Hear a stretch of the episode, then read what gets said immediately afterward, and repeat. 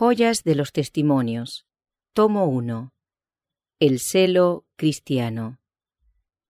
Hay un celo ruidoso, sin objeto ni propósito, que no obra de acuerdo con el conocimiento, sino que actúa ciegamente y como resultado destruye.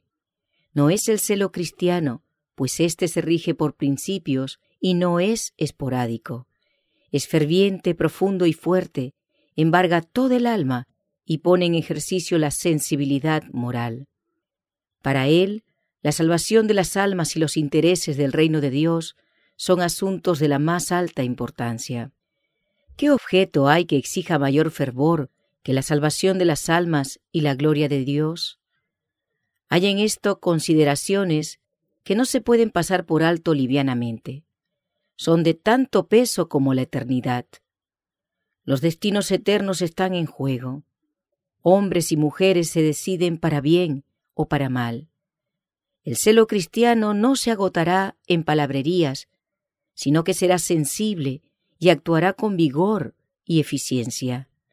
Sin embargo, el celo cristiano no obrará para ser visto. La humildad caracterizará todos sus esfuerzos y se verá en todas sus obras.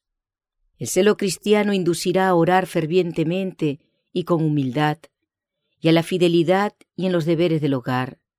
En el círculo del hogar se verá la amabilidad y el amor, la benevolencia y la compasión, que son siempre frutos del celo cristiano.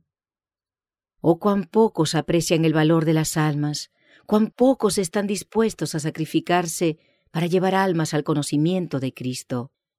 Se habla mucho, se profesa gran amor por las almas que perecen, pero el hablar cuesta poco.